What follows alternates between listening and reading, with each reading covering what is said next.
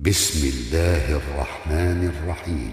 يا أيها النبي إذا طلقتم النساء فطلقوهن لعدتهن وأحصوا العدة.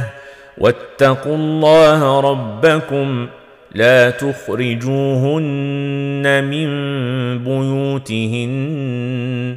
ولا يخرجن إلا أن ياتين بفاحشة مبينة. وتلك حدود الله ومن يتعد حدود الله فقد ظلم نفسه. لا تدري لعل الله يحدث بعد ذلك أمرا. فاذا بلغن اجلهن فامسكوهن بمعروف أو فارقوهن بمعروف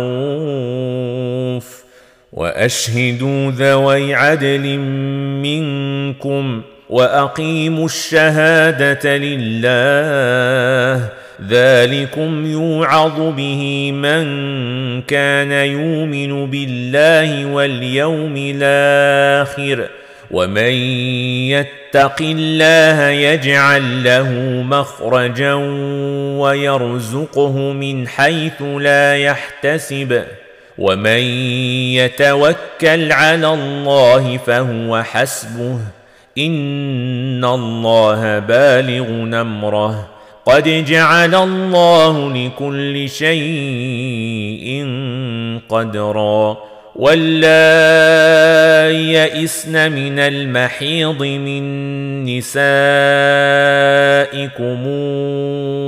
ان ارتبتم فعدتهن ثلاثة اشهر واللائي لم يحضن. واولات الاحمال اجلهن ان يضعن حملهن ومن يتق الله يجعل له من امره يسرا ذلك أمر الله انزله اليكم ومن يتق الله يكفر عنه سيئاته ويعظم له اجرا اسكنوهن من حيث سكنتم من وجدكم ولا تضاروهن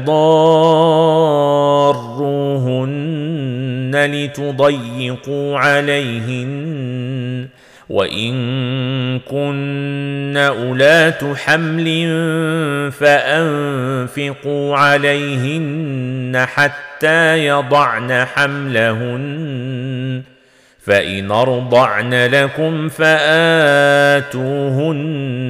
اجورهن واتمروا بينكم بمعروف وان تعاسرتم فسترضع له أخرى لينفق ذو سعه من سعته ومن قدر عليه رزقه فلينفق مما اتاه الله لا يكلف الله نفسا الا ما آتاها سيجعل الله بعد عسر يسرا وكأين من قرية عتت عن أمر ربها ورسله فحاسبناها حسابا شديدا وعذبناها عذابا نكرا فذاقت وبال أمرها وكان عاقبة أمرها خسرا. أعد الله لهم عذابا شديدا. فاتقوا الله يا أولي الألباب. الذين آمنوا قد أنزل الله إليكم ذكرا. رسولا يتلو عليكم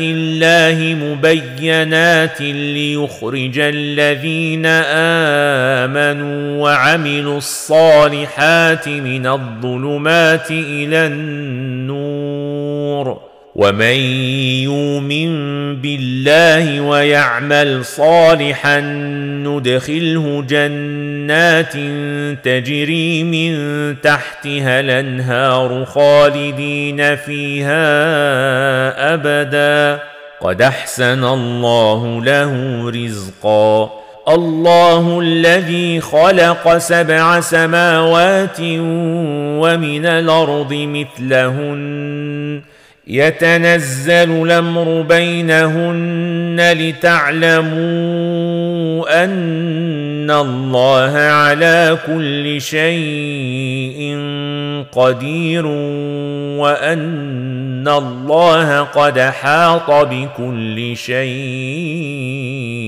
علما.